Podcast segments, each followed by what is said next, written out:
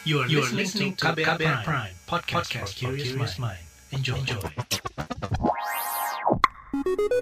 Saatnya Anda dengarkan Ruang Publik KBR yang dipersembahkan oleh LNR Indonesia.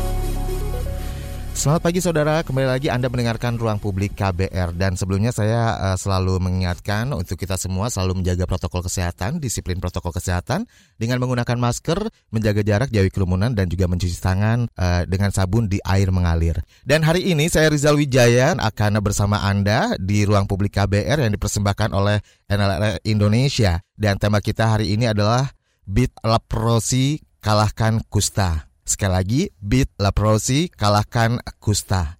Dan ngomong-ngomong soal uh, kusta, menurut data WHO, Indonesia menduduki peringkat tiga penyakit kusta terbanyak di dunia setelah India dan Brazil. Dan di ruang publik kali ini kita memperingati Hari Kusta Sedunia atau World Leprosy Day yang selalu diperingati setiap hari Minggu terakhir di bulan Januari. Dan peringatan Hari Kusta Sedunia ini ditujukan untuk meningkatkan kesadaran masyarakat terhadap penyakit kusta yang kerap terabaikan. Mendengar kata kusta, bagai momok tersendiri di telinga sebagian masyarakat. Padahal layaknya manusia lain, penyandang kusta juga memerlukan perhatian dan pengobatan yang layak. Penyakit kusta dapat disembuhkan melalui pengobatan dengan pemberian antibiotik yang khusus untuk kuman lepra. Nah, seperti apa sih sebenarnya penyakit kusta dan penyembuhannya? Dan bagaimana tindakan nyata pemberantasan kusta di Indonesia, kita akan perbincangkan lebih dalam di ruang publik KBR yang dipersembahkan oleh NLR Indonesia. Dan pagi hari ini saya uh, tidak sendirian karena menghadirkan empat orang narasumber sekaligus yang sudah terhubung melalui aplikasi Zoom. Tetap social distancing kita ya, physical distancing. Baik, saya akan sapa terlebih dahulu satu persatu narasumber kita pagi hari ini. Yang pertama ada Ibu Nunung Sumiati, selaku bagian program pemegang program Dinas Kesehatan Provinsi Jabar. Selamat pagi Ibu Nunung. Selamat pagi Pak, Pak siapa? Oh, Rizal. Rizal. Iya. Pak Rizal, Rizal Baik, ya. Ibu Nunung selalu sehat ya. Ini lagi di Bandung ya Bu Nunung ya? Lagi di Bandung, kita saya sedang di kantor ini. Oh, sudah di kantor. Baik, ya. kemudian Dr. Kristina Widaningrum, Technical Advisor NLR Indonesia. Selamat pagi, Dr. Kristina. Selamat pagi Mas Rizal dan uh, para pendengar setia KBR Indonesia. Salam sehat Ibu. Salam dokter. sehat. Baik dan kemudian eh, kita juga menghadirkan Bapak Rusdin selaku OYPMK, orang yang pernah mengalami kusta. Selamat pagi Pak Rusdin. Um, iya. Boleh tahu Pak Rusdin eh, sekarang posisi Halo. Adi di mana, tinggal di mana?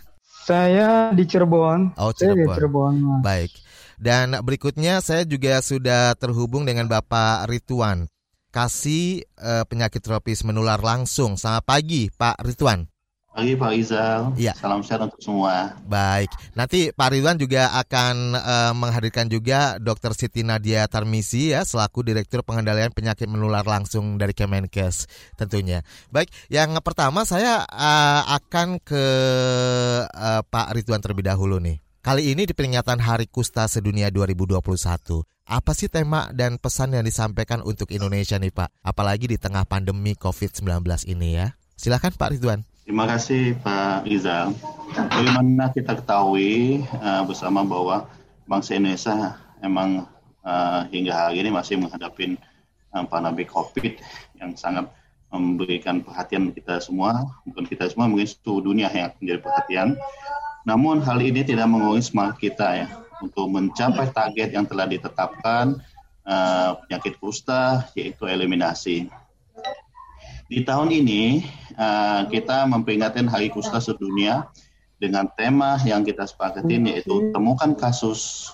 Karena sudah sulit menemukan kasus, periksa kontaknya dan obati sampai tuntas untuk mencapai eliminasi kusta.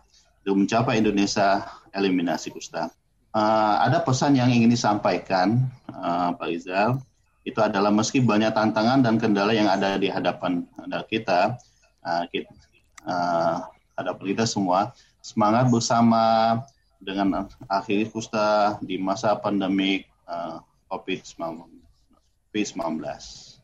Coba Pak Izal. Baik, ya ini pasti banyak tantangan ya selama uh, uh, untuk peringatan di Hari Kusta ini selama di masa pandemi ini. Ada perbedaan yang mungkin uh, signifikan.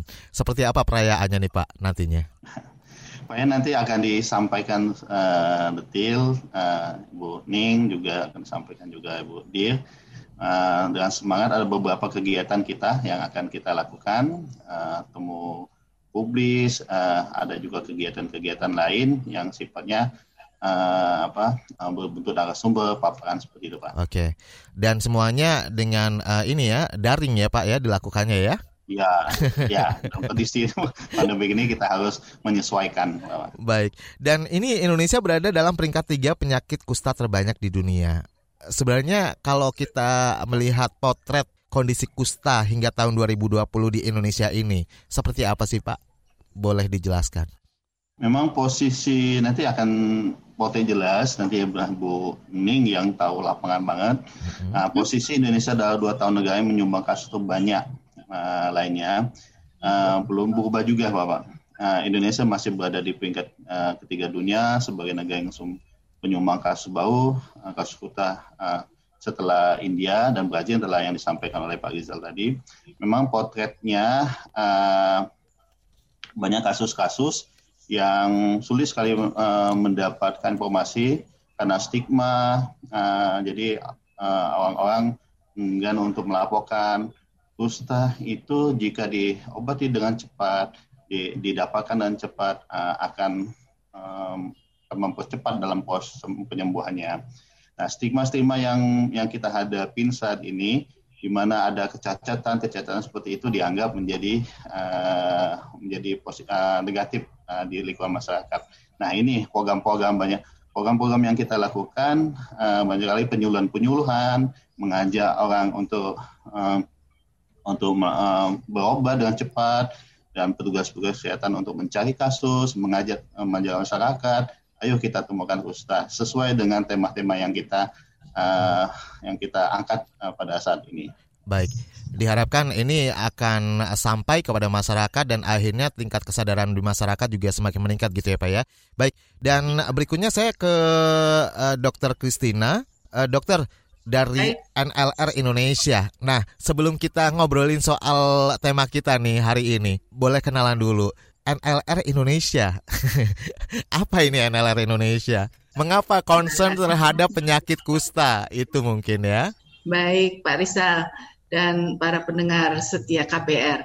NLR adalah sebuah organisasi non pemerintah yang didirikan di Belanda pada tahun uh, eh, 1967 untuk menanggulangi kusta dan konsekuensinya di seluruh dunia dengan tiga pendekatan yaitu zero penularan, zero disabilitas, dan zero eksklusi. Saat ini NLR beroperasi di Mosambik, India, Nepal, Brasil, dan Indonesia. Di Indonesia sendiri, NLR mulai bekerja tahun 1975 bersama pemerintah Republik Indonesia Uh, dan pada tahun uh, 2018 NLR bertransformasi menjadi entitas nasional dengan maksud untuk membuat kerja-kerja organisasi menjadi lebih efektif dan efisien hmm. menuju Indonesia bebas kusta nantinya. Jadi apa sebenarnya yang melatar belakangi sehingga NLR ini perlu ada di Indonesia selain disebutkan tadi di beberapa negara lain ya? Ya, karena uh, eh, NLR uh, menyadari bahwa kusta ini adalah um, masih menjadi masalah di Indonesia sehingga NLR ingin berkontribusi untuk membantu menyelesaikannya. Saya kira itu. Oke, kontribusi seperti apa sih, uh, dokter? Adakah program-program yang sudah dilakukan selama uh, NLR berdiri di Indonesia? Iya, program-program yang sudah dilakukan yaitu uh, salah satunya uh, capacity building. Capacity building uh, pada untuk petugas kusta dan juga untuk teman-teman kita orang yang mengalami kusta. Hmm. Pada bulan uh, tanggal 1 September tahun kemarin, NLR juga menyumbangkan sebuah template uh, pelatihan jarak jauh ya yang sudah diserahkan ke Kementerian Kesehatan dan uh, juga diluncurkan saat itu sehingga uh, yang backgroundnya ada di Pak Ridwan dan di uh, Bu Dono waktu itu ya sehingga uh, mudah-mudahan pemerintah bisa mem, uh, memaksimalkan uh, penggunaan template tersebut. Kemudian bimbingan teknis, kami punya enam uh, technical advisor yang uh, bekerja di wilayah NLR. Kemudian untuk petugas kusta juga ada kita membuat on the job training. Kemudian untuk teman-teman uh, orang yang pernah mengalami kusta kita membuat training untuk konseling uh, sebaya. Jadi kami berharap teman-teman yang sudah dilatih sebagai pendamping sebaya bisa membantu teman-teman yang lainnya yang masih belum mau mau keluar rumah atau masih stres karena penyakitnya dan seterusnya sehingga dia bisa mandiri, bisa speak up, bisa menyuarakan uh, harapan-harapannya. Kemudian uh, juga untuk pemberian obat pencegahan kita sedang galakkan itu uh, pada pemberian obat pencegahan untuk mereka yang kontak dengan orang yang kena kusta. Kemudian di beberapa kabupaten di Jawa Timur juga ada sebuah penelitian untuk pemberian obat pencegahan ini yang dinamakan PEP++. Uh, ada juga kegiatan uh, di desa kita menggalakkan juga desa sahabat kusta ya yang uh, para tokoh-tokoh masyarakat di desa uh, diberikan pengertian tentang uh, tentang kusta sehingga mereka tidak lagi mengucilkan orang yang pernah mengalami kusta. Oke, okay. dokter. Ya. Ya, banyak sekali tentunya program-program yang sudah dijalankan maupun yang sudah yang ad, ad, sudah dipersiapkan gitu ya untuk dijalankan program-program di tahun 2021 ini. Nah, ini sebelumnya saya penasaran nih dokter, karena kan kalau dari penjelasan Pak Ridwan tadi juga masih banyaknya stigma di masyarakat terhadap penderita kusta uh, mungkin juga orang uh, tingkat kesadarannya belum tinggi gitu ya mengenai penyakit kusta ini. Bahkan ada juga yang belum paham benar kusta itu apa sih sebenarnya. Sama sama nggak sih dengan lepra misalnya. Nah, ini boleh dijelaskan terlebih dahulu dong, kusta, dokter. Ya, baik Pak Risa. Uh, kusta itu sendiri adalah penyakit menular, menaun yang disebabkan oleh uh, bakteri Bakterinya namanya Mycobacterium leprae, menyerang kulit dan saraf tepi dan organ-organ yang lainnya. Oke, okay. ya. ya. Nah, tadi kan juga disebutkan ada program-programnya uh, tidak hanya terpusat di satu daerah, tapi juga di seluruh Indonesia. Nah, sebarannya selama ini di mana saja dan angka untuk penderita kusta paling banyak di mana sih, dokter? Oke, okay. uh, kalau uh, penyebaran uh, wilayah kerja NLR ada di 13 uh, provinsi. Untuk yang untuk transmisi, uh, serotransmisi, untuk yang keseluruhan itu ada di 20 provinsi. Uh, mungkin untuk sebaran kasus kusta, uh, mungkin Pak Ridwan bisa bisa lebih detail uh, menyampaikannya sebaran kasusnya sendiri. Baik. Pak Ridwan. Iya. Nanti ya kita tahan dulu, tahan dulu karena kita harus jeda terlebih dahulu dan saya juga penasaran banget nih uh, pengen dengar cerita dari uh, Bapak Rusdin ya. Uh, orang yang pernah mengalami kusta dan sekaligus nanti uh, dari Ibu Nunung Sumiati dari Dinas Kesehatan Provinsi Jabar. Karena gimana pun juga Bapak Rusdin ini tinggal di Cirebon yang masuk wilayah kerja dari Ibu Nunung ya, Bu Nunung ya. Baik. Kita akan lebih dalam cari tahu nanti di ruang publik KBR di segmen berikutnya. Kita akan kembali setelah jeda berikut ini. Masih Anda dengarkan Ruang Publik KBR yang dipersembahkan oleh LNR Indonesia. Anda masih di ruang publik KBR yang dipersembahkan oleh NLR Indonesia dan kita kita hari ini adalah Beetle Leprosy kalahkan kusta ini sekaligus merupakan menjadi momentum gitu ya untuk peringatan Hari Kusta di Indonesia.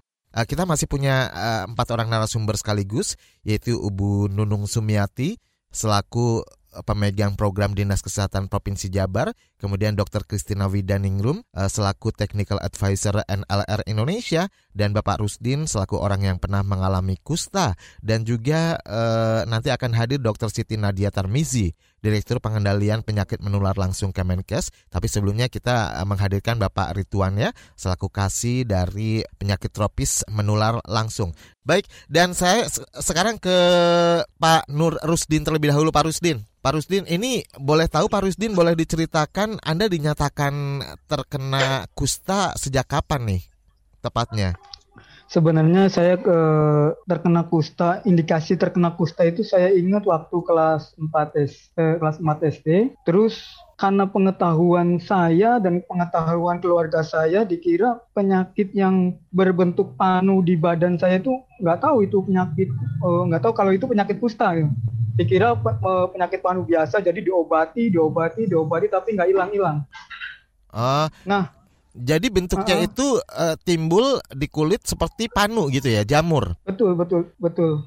Uh, seperti panu. Rasanya gatal gitu. Nggak, nggak gatal. Hmm, terus terus akhirnya tahu kalau nah, itu kusta. Tahu tahu se setelah saya SMP kondisi saya udah semakin lemah, badan saya juga udah mulai banyak perubahan, kulit saya semuanya menghitam, telinga saya menebal besar, terus tangan saya udah mulai keriting, terus otot kaki juga udah mulai eh, lemah.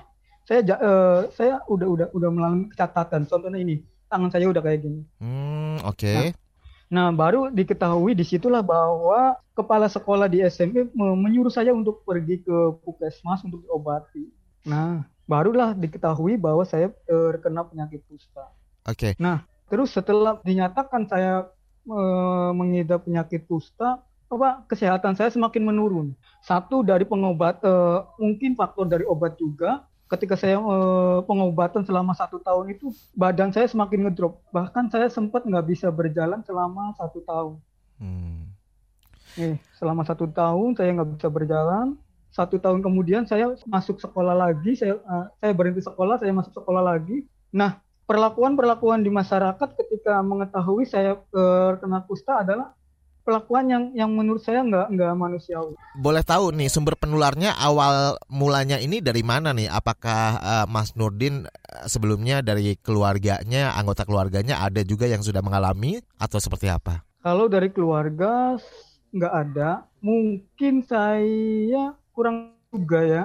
Tapi pernah di kampung saya itu ada orang yang terkena kusta dulunya tuh, dan orang-orang tersebut nggak nggak diobati dulu dulu ya dulu nggak diobati jadi orang tersebut diasingkan dari rumahnya dikucilkan dari keluarganya untuk dibikinkan rumah di pinggir kali hmm. nah mungkin saya karena sering main ke pinggir kali itu sering eh, secara tidak langsung sering melewati atau sering duduk di dekat itu jadi mungkin dari situ kemungkinannya saya juga nggak nggak tahu. Baik. Nah kali ini saya akan ke Ibu Nunung. Ibu Nunung, ini Cirebon menjadi wilayah kerja dari uh, Dinas Kesehatan Provinsi Jabar. Nah, sebenarnya angkanya terus angka untuk penderita lepra di Jawa Barat sendiri ini seperti apa sekarang datanya? Kalau di Jawa Barat itu memang angka kustanya memang eh, Jawa Barat adalah penyumbang nomor dua di Indonesia penyumbang kusta terbanyak. Jadi uh, kita masih uh, mempunyai beberapa kabupaten kota yang kasus kustanya uh, cukup tinggi, termasuk Kabupaten Cirebon. Hmm. Meskipun Kabupaten Cirebon uh, dua tahun ini sudah eliminasi kusta, tetapi kasusnya masih tinggi. Sampai sekarang ya? Uh, Jawa Barat sampai sekarang. Tapi uh, de dengan apa situasi uh, kasus-kasus kusta itu di kita tuh masih ada tiga kabupaten yang belum eliminasi yaitu Karawang, Indramayu, dan uh, Kabupaten Bekasi. Oke. Okay. Itu kita masih punya PR tiga kabupaten kota itu. Nah, kasus kusta sekarang ya. Ya, boleh dilanjutkan terlebih dahulu. Uh, pada tahun 2019 adalah kita uh, kasusnya 2020 kasus. Sedangkan untuk tahun 2020 mungkin karena adanya pandemi COVID uh, ada penurunan penemuan kasus baru uh, kita hanya 1.348 kasus. Oke, ini terbilang masih uh, tinggi ya. Baik, dan tinggi. ini upaya apa saja nih yang sudah dilakukan oleh Dinas Kesehatan Kabupaten eh, Provinsi Jawa Barat maksudnya untuk menangani penyakit kusta dan mengatasi kondisi tersebut nih Bu? Karena dirasa angkanya memang masih cukup tinggi. untuk eh, mengatasi dan kita eh, mengatasi eh, hal tersebut eh, untuk dan juga kita untuk eh, menurunkan zero, zero eh, zero eh, diskriminasi dan zero eh, disabilitas. Hmm. Pertama-tama yang kita lakukan adalah upaya penyembuhan kasus secara dini. Kasus di tata laksana, kasus diobati dan dicegah, insya Allah kasus-kasus akan turun. Pertama-tama mungkin kita eh, penemuan kasus secara eh, dini melalui kegiatan-kegiatan eh, intensifikasi case finding, yaitu penemuan kasus secara aktif. Ada juga eh, pemeriksaan kontak pada penderita dan juga RPS, rapid. Yang ut- utama adalah untuk memutus mata rantai penularan ini adalah pemberian obat kemopropilaksis Hmm. pada kontak penderita. Baik, kita tahan dulu, Ibu. Pasti banyak eh, sekali upaya-upaya yang lain yang belum dijelaskan ya oleh Betul. eh, Dinas Iya. Kesehatan Provinsi Jawa Barat. Tapi tadi nyambung dari Bapak Rusdin selaku orang yang pernah mengalami kusta dan eh, tinggal di Cirebon yaitu di wilayah Provinsi Jawa Barat. Ke mungkin saya akan ke Pak Ridwan terlebih dahulu nih. Pak Ridwan, kalau tadi sudah dijelaskan ya sama Ibu eh, Nunung juga bahwa Jawa Barat menjadi salah satu penyumbang. Selain Jawa Barat nih, sebarannya di mana lagi nih Pak? Data terbaru? data terbaru bahwa hampir semua provinsi itu uh, ada kustanya. Namun yang terbanyak ada 26 provinsi saat ini uh, kabupaten-kabupatennya ada kustanya. Yang terbanyak masih di daerah uh, daerah timur yaitu Pulau Sumat, uh, Pulau Sumat, Pulau Sulawesi seperti Gorontalo, Maluku, Maluku Utara, Sulawesi Barat, Sulawesi Selatan, Papua, Papua Barat, Sulawesi Utara. Itu kasus-kasus yang terbanyak di tingkat provinsi. Uh, kita ada 146 uh, 146 uh, kabupaten kota yang saat ini masih uh, elimina, uh, belum eliminasi kusta. Di, di di 146 itu tersebar di 26 provinsi. Jadi uh, sebarannya ma- masih masih luas untuk kusta ya. Oke, baik. Pak, kita eh, kembali ke beberapa pertanyaan yang sudah eh, terhubung ya, yang sudah chat di live chat YouTube kita Berita KBR ada Bapak Bimo. Bagaimana tren penyembuhan penyakit kusta di Indonesia? Apakah dari tahun ke tahun terus membaik ataukah justru menurun? Apa target yang bisa diharapkan tercapai di tahun 2021? Kemudian dari Ibu Ayu, apakah ada keterbatasan pengobatan pasien kusta pada saat pandemi seperti ini? Nah, ini mungkin menjadi tantangan tersendiri ya, pengobatannya seperti apa sih di era pandemi seperti ini? Kita akan jawab satu persatu semuanya pertanyaan-pertanyaan yang masuk ini dan masih banyak pertanyaan yang lain yang sudah masuk melalui WhatsApp dan eh, nanti akan saya bacakan kembali setelah jeda berikut ini. Masih Anda dengarkan Ruang Publik KBR yang dipersembahkan oleh LNR Indonesia. Hingga saat ini Anda masih bergabung di ruang publik KBR dan dipersembahkan oleh NLR Indonesia dan kita masih membahas mengenai kusta ya eh, dengan tema Beat Leprosy kalahkan kusta dan kita juga masih bersama narasumber Ibu Nunung Sumiati eh, dari Dinas Kesehatan Provinsi Jabar kemudian Dr. Kristina Widaningrum selaku Technical Advisor NLR Indonesia dan juga Bapak Rusdin selaku OYM OYPMK, orang yang pernah mengalami kusta. Dan yang jelas kita juga terhubung dengan Bapak Ridwan dari eh, Kementerian Kesehatan Republik Indonesia ya. Baik, dan eh, sekarang saya akan ke eh, dokter terlebih dahulu menanggapi pertanyaan dari Mas Bapak Bimo tadi ya sebelum jeda kita. Bagaimana tren penyembuhan penyakit kusta di Indonesia? Apakah dari tahun ke tahun terus membaik atau justru menurun? Kemudian apa target yang diharapkan tercapai di 2021? Ini dari NLR sendiri seperti apa ya? Baik, sebenarnya pertanyaan ini lebih cocok ke kementerian ya, tapi Ke kementerian.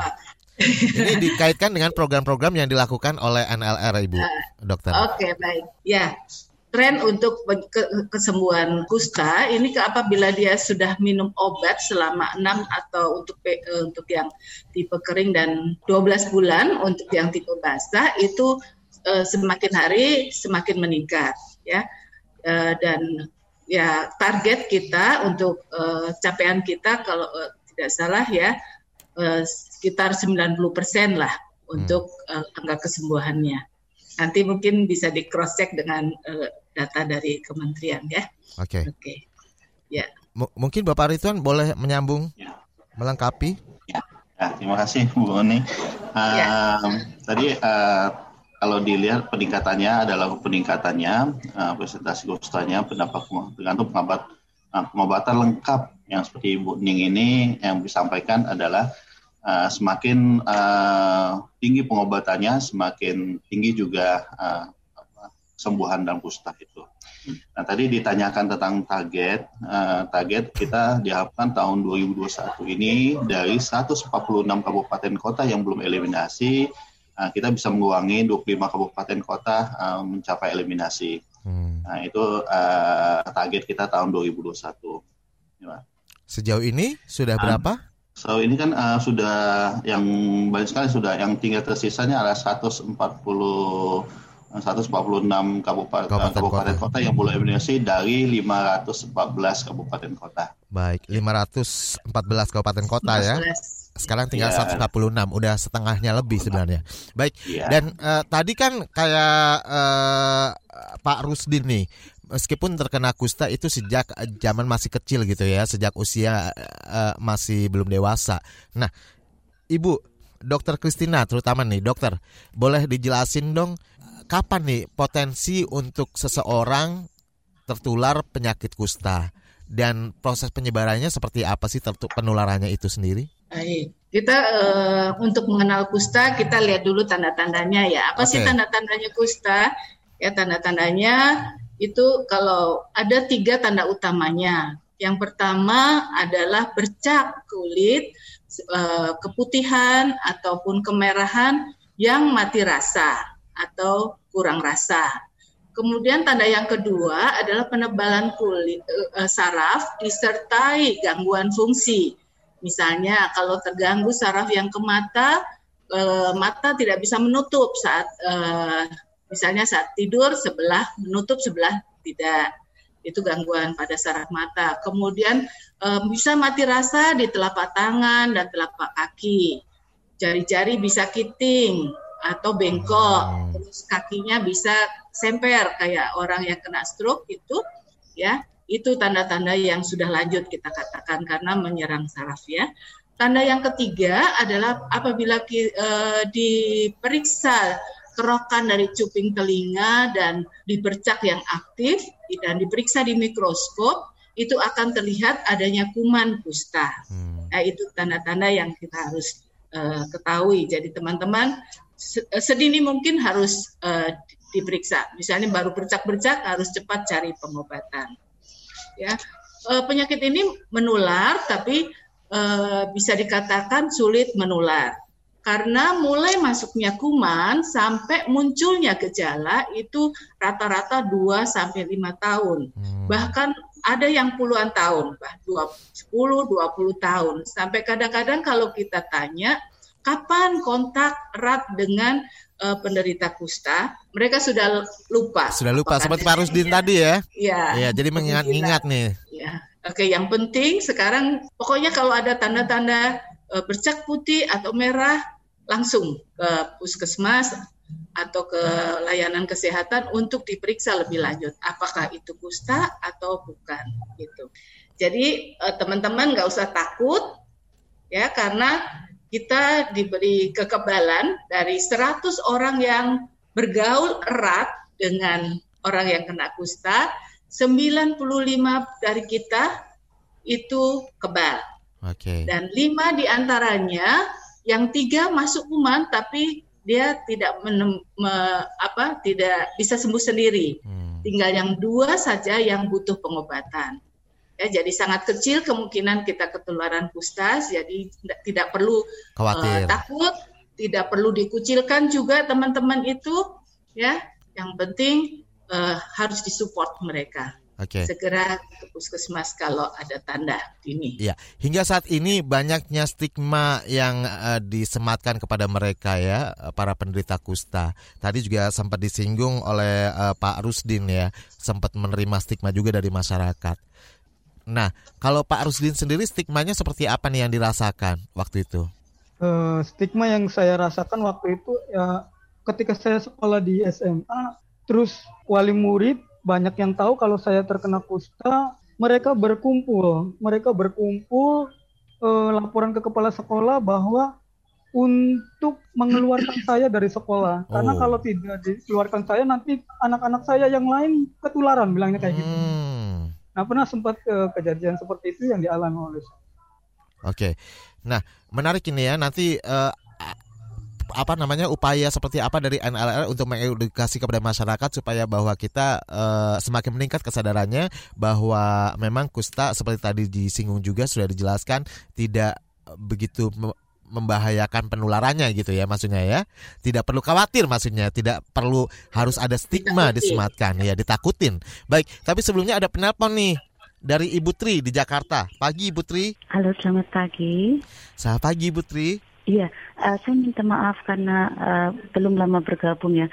Tapi saya ingin tahu seperti apa penanganan uh, kasus kusta di Indonesia selama pandemi uh, uh, COVID-19 ini dari tahun lalu sampai sekarang. Dan uh, bagaimana tuh rencananya supaya pencapaian-pencapaian uh, yang sudah dicapai uh, dalam penanganan kusta di Indonesia itu tidak uh, terhambat atau malah uh, mundur karena pandemi ini? Hmm. dan terkait stigma uh, apakah sampai saat ini stigma yang dialami oleh orang yang pernah mengalami kusta itu masih tetap terjadi? Uh, seperti apa uh, edukasi ke masyarakat uh, soal ini.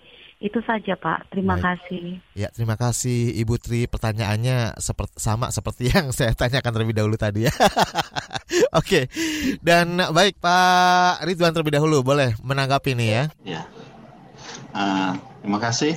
Memang di di kondisi pandemi ini di tahun 2021 ini pasti ada dampak di dalam program Kambusia, eh program Kusta ini di uh, ada beberapa kegiatan-kegiatan seperti penemuan kasus, agan kesulitan karena orang uh, aktivitas-aktivitas mencari uh, kontak dengan uh, masyarakat itu juga harus diterbatasin. Hmm. Juga pengobatan-pengobatan di mana uh, penderita-penderita kusta itu enggan untuk ke puskesmas karena uh, apa ada kondisi-kondisi yang uh, bertemu kontak. Namun kegiatan-kegiatan ini tetap dilaksanakan dan kami mau puskesmas itu dilaksanakan dengan peran aktif dari dinas kesehatan, peran aktif dari puskesmas, di mana mereka memberikan uh, pengobatan-pengobatan rutin ini uh, langsung datang ke penderita langsung. Hmm. Jika ada kendala untuk tidak hadir untuk memberikan obat, karena pemberian obat itu diberikan tiap bulan, uh, tiap bulan diberikan obat selama enam bulan yang tadi yang disampaikan oleh uh, Dr. Ning juga selama uh, selama satu tahun yang basah itu. Nah, uh, aktifan ini bisa juga di, kita memberikan obat selama tiga bulan, uh, tidak per bulan, tiga bulan kita berikan, atau memang kondisi ini petugas-petugasnya datang langsung ke uh, ke tempat masyarakat yang menderita kusta. Jadi sudah ada list-list nama-namanya, itulah yang akan aktif memang kesulitan ini uh, uh, ada saja mereka akan menurunkan uh, ekstendis apa uh, kinerja uh, kita uh, karena kondisi-kondisi yang membatasin pertemuan-pertemuan antara petugas puskesmas dengan masyarakat. Tapi gimana pun juga program harus tetap dijalankan dan tetap, ini siap. iya. Ya. Baik. Nah, uh, dokter Dokter Kristina ini seperti apa nih jawabannya kepada pendengar kita tadi Ibu Fitri mengenai oh, stigma ya? Oh, baik. Edukasinya seperti apa yang sudah dilakukan oleh NLR Indonesia? Ya, baik, stigma itu tidak hanya pada uh, yang diberikan oleh masyarakat, tetapi stigma juga dialami oleh teman-teman orang yang mengalami kusta itu hmm. sendiri. Jadi adanya self stigma. Jadi mereka setelah didiagnosis kusta, mereka rata-rata banyak yang langsung terpuruk, ya tidak mau keluar rumah, uh, murung, depresi dan lain-lain. Ya itu juga akan mem memicu mem mempersulit pengobatan uh, kusta itu sendiri. Ya, tentu saja edukasi ya kita perlu edukasi untuk masyarakat ya untuk masyarakat bisa memahami dengan benar apa itu kusta. Ya, sedangkan untuk teman-teman yang mengalami kusta, kita bantu mereka untuk bagaimana mereka bisa men, apa, menerima penyakitnya dengan baik, kemudian dia bisa menjalani pengobatan dengan baik sehingga komplikasi-komplikasi seperti reaksi nanti uh, di perjalanan penyakit itu tidak akan muncul. Karena kalau dia tidak stres akan lebih mudah penanganannya. Ya. Itu tadi ada konselor teman-teman dilatih untuk jadi konselor uh, pendamping sebaya itu juga menjadi uh, apa namanya salah satu cara untuk apa menghilangkan stigma dan stigma di masyarakat tentunya. Baik. Desa Sahabat Kusta juga itu um, salah satu cara untuk menghilangkan stigma di masyarakat. Baik, kita juga penasaran dengan uh, Ibu Nunung dari Dinas Kesehatan Provinsi Jabar ya, uh, bagaimana upaya edukasi kepada masyarakat? Karena uh, di Jawa Barat juga masih banyak penderita kusta yang mungkin juga mengalami stigma yang pernah dirasakan oleh saudara kita Bapak Rusdin ya selaku orang yang pernah mengalami kusta di wilayah Cirebon. Tapi tahan dulu kita akan jeda terlebih dahulu setelah jeda kita akan kembali tetap di ruang publik KBR. Commercial break. Commercial break. Anggota komunitas Be Home, Laras, memberi semangat kepada teman-teman Broken Home untuk berprestasi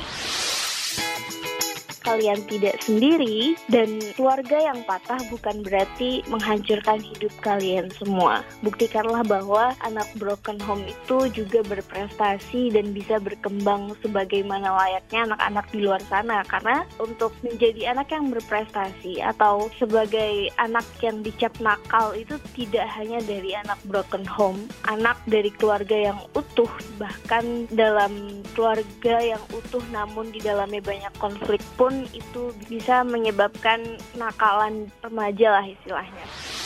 Simak obrolan selengkapnya dalam podcast Disco, diskusi psikologi dalam episode Ketika Rumah Bukan Tempat Ramah di kbrprime.id dan platform mendengar podcast lainnya. Masih Anda dengarkan Ruang Publik KBR yang dipersembahkan oleh LNR Indonesia. Saudara, buat Anda yang baru saja bergabung di ruang publik KBR bersama NLR Indonesia, uh, kita sudah masuki bagian akhir untuk hari ini ya. Dan bersama empat orang narasumber kita yang sudah terhubung melalui aplikasi Zoom. Uh, Ibu Nunung Sumiati dari Dinas Kesehatan Provinsi Jabar, kemudian Dr. Kristina Widaningrum, Technical Advisor NLR Indonesia dan Bapak Rusdin sebagai OYPMK orang yang pernah mengalami kusta dan serta Bapak Rituan ya dari Kemenkes Republik Indonesia. Tapi uh, sebelum kita lanjut lagi, tadi saya sudah janjikan ingin uh, cari tahu juga dari Ibu Nunung Sumiati ya uh, mengenai program-program di Jabar sana. Kita sudah terhubung dengan penelpon salah satu penelpon kita, Ibu Cinta, Ibu Cinta di Bekasi. Siapa lagi Ibu Cinta? Iya Pak. Silakan Bu Cinta, ada pertanyaan apa? Saya mau tanya hmm? terkait misalnya kalau misalnya ini kan uh, COVID nih, kita bisa berdampak tuh mungkin ada kemungkinan karena kena apa imun tubuh kita kan menurun. Uh, apa menurun gitu. Jadi ada ada ada rentan untuk terkena dengan COVID. Jadi kalau misalnya terkait dengan kusta, apakah ada kaitannya dengan menurunnya imun kita atau ada eh, hal-hal uh, yang lain? Oke, okay, baik. Terima kasih Bu Cinta. Salam ya buat Rangga. Oke. ya. Wah, ini ketahan dulu nih Bu Nunung ya. Uh, ke dokter ke dokter Kristina dulu nih. Dokter. Gimana? Ini terkait imunitas tubuh yang menurun, imunitas tubuh yang lemah, apakah berpotensi juga akhirnya selain COVID juga terkena lepra? Baik. Atau kusta? Memang eh, tadi di awal bahwa kusta juga terkait dengan imun ya. Jadi ada proses kekebalan di dalam tubuh kita. Jadi memang kalau imun turun, penyakit apa saja bisa terkena kita ya. Batuk, pilek atau sakit sekecil apa pun bisa terkena kita. Jadi me, tadi di awal bahwa kita uh, kusta itu 100 dari 100 orang yang terpapar itu 95 kita kebal hmm. ya. Jadi kalau memang kekebalannya rendah akan bisa saja terkena penyakit uh, ini. Oke, okay. Ibu Nunung, ya Ibu Nunung hmm. dari Dinas Kesehatan ya. Provinsi Jawa Barat ya, mengenai uh, program edukasi kepada masyarakat nih soal stigma tadi yang belum kelar juga nih di, di, dijelaskan kepada masyarakat. Seperti apa nih upayanya yang dilakukan oleh Ibu dan kawan-kawan di sana? Uh, upaya yang dilakukan dari Dinas Kesehatan Kabupaten, uh, Dinas Kesehatan Provinsi, Kabupaten dan Puskesmas adalah kita uh, melakukan sosialisasi pun ke lintas sektor, lintas program, kita melakukan uh, sosialisasi. Juga kita ada uh, kerjasama juga kita dengan profesi dan kita juga uh, pernah kita melakukan uh, apa kerjasama dengan jurnalis waktu itu. Hmm waktu itu di, pelatihan di Subang.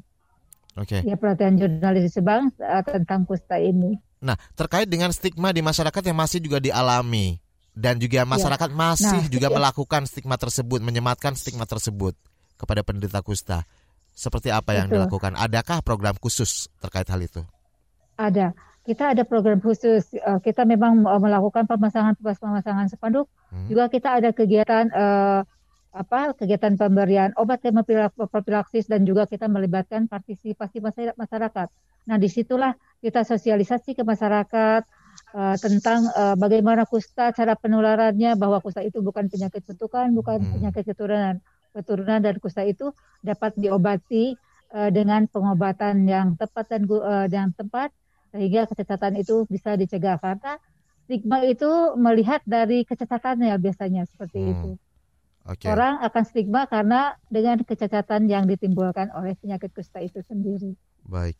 Nah, dan juga kita di, eh, di Cirebon kita punya desa sahabat kusta. Itu adalah salah satu upaya kita untuk menurunkan stigma di, uh, atau menghilangkan stigma di masyarakat di okay. Kabupaten Cirebon. Baik, ini beberapa upaya Kegiatan sudah ini sebenarnya sudah ya. lama ya. Oke. Okay. Ya, nah, Uh, kalau dari Kemenkes sendiri Pak uh, Rituan, hal apa nih yang ingin disampaikan kepada masyarakat bahwa uh, ya seperti tadi disampaikan oleh dokter Kristina ya bahwa masyarakat tidak perlu khawatir untuk dekat dengan orang penderita kusta gitu kan. Nah, ini supaya masyarakat semakin yakin nih dari pemerintah, dari Kemenkes sendiri seperti apa yang ingin disampaikan? Memang kusta, uh, stigma kusta masih masih apa masih ada di di lingkungan kita. Nah, yang, yang kita harapkan adalah peran aktif dari masyarakat di mana masyarakat itu uh, setelah mengetahui kusta dia melaporkan ke puskesmas bukan mengisolasi seperti Pak Rusti kemarin. Hmm. uh, mengisolasikan. Mengisolasikan bukan jalan yang terbaik tapi memberikan informasi ke puskesmas itu yang sangat yang terbaik. Karena dengan cepat kita mengetahui uh, mengetahui masyarakat yang uh, yang menderita kusta semakin cepat juga pengobatan semakin cepat pengobatan itu yang yang akan menghambat dari uh, apa uh, infeksi atau penyebaran-penyebaran uh, ke masyarakat. Ada program-program yang dilakukan seperti promosi kesehatan itu tetap di kita uh, kita uh, kita galakan terus uh, setiap tahun kita memberikan informasi-informasi. Salah satunya kegiatan-kegiatan seperti ini kita informasikan dan dibantu oleh dinas kesehatan puskesmas yang ujung tombaknya yang bersentuhan ke masyarakat, um, apa yang telah yang disampaikan oleh Bu Nunung itu menjadi suatu hal program yang sangat baik. Jadi kegiatan-kegiatan uh, pengobatan plus juga memberikan informasi ke masyarakat. Itu yang yang diharapkan peran aktif dari tugas kesehatan dan masyarakat. Yang apa yang kita lakukan? Udah banyak kegiatan-kegiatan tiap tahun kita melakukan uh, penyuluhan-penyuluhan. Baik, Pak Pak Rusdin, Pak Rusdin sudah dinyatakan sembuh sekarang ya. Iya, dan uh, Pak Rusdin ada pesan apa sih yang ingin disampaikan kepada teman-teman atau saudara-saudara kita yang masih juga menderita atau belum sembuh menderita kusta? Semangat seperti apa yang akan diberikan? Ya mungkin semangatnya karena ya benar apa yang dikatakan tadi Bu Nunung di desa eh, di, di, di Kabupaten Cirebon juga ada di desa sahabat kusta dan saya juga ikut terlibat di situ bahwa memberikan eh, pengetahuan kepada masyarakat tentang kalau tetangganya atau kalau ke saudaranya yang terkena kusta itu jangan jangan malah diisolasi. Tapi uh, ya harus dikasih uh, kasih bimbingan diajak okay. untuk uh, berobat ke puskesmas itu paling. Baik. Supaya malah uh, hmm, supaya untuk teman-teman kayak saya nanti bisa memberikan semangat Oke. Nah, Dokter Kristina, terakhir sedikit saja nih, apa yang ingin disampaikan oleh NLR Indonesia terkait dengan kalahkan kusta? Baik. Uh, baik, kita ketahui masalah kusta ini tidak hanya masalah medis saja, tetapi juga masalah sosial, budaya, dan ekonomi.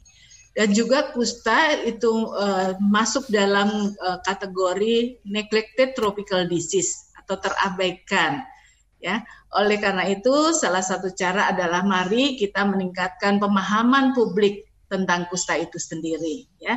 Publik di sini adalah bisa petugas kesehatan, okay. tokoh masyarakat, kemudian baik swasta, pemerintah ya dan eh, teman-teman orang yang kena kusta itu sendiri baik. ya mari kita sama-sama bergandengan tangan untuk rajin dan konsisten edukasi ya dan untuk mening, uh, menyelesaikan masalah kusta di Indonesia. Iya, salah satu akhirnya, salah satu upayanya adalah melalui talk show Ruang Publik KBR pagi hari ini ya yang nantinya akan ya, terus berlanjut betul. ya Ibu ya. ya Baik okay. dengan NLR Indonesia dan saya Rizal Wijaya juga mengucapkan terima kasih sekali atas kehadirannya buat uh, Bapak Ibu yang sudah hadir berbagi pada pagi hari ini dan kita tetap akan kalahkan kusta. Saya Rizal Wijaya terima kasih. Salam. Oke. NLR baru saja Anda dengarkan Ruang Publik KBR yang dipersembahkan oleh LNR Indonesia. KBR Prime, cara asik mendengar berita. KBR Prime, podcast for curious mind.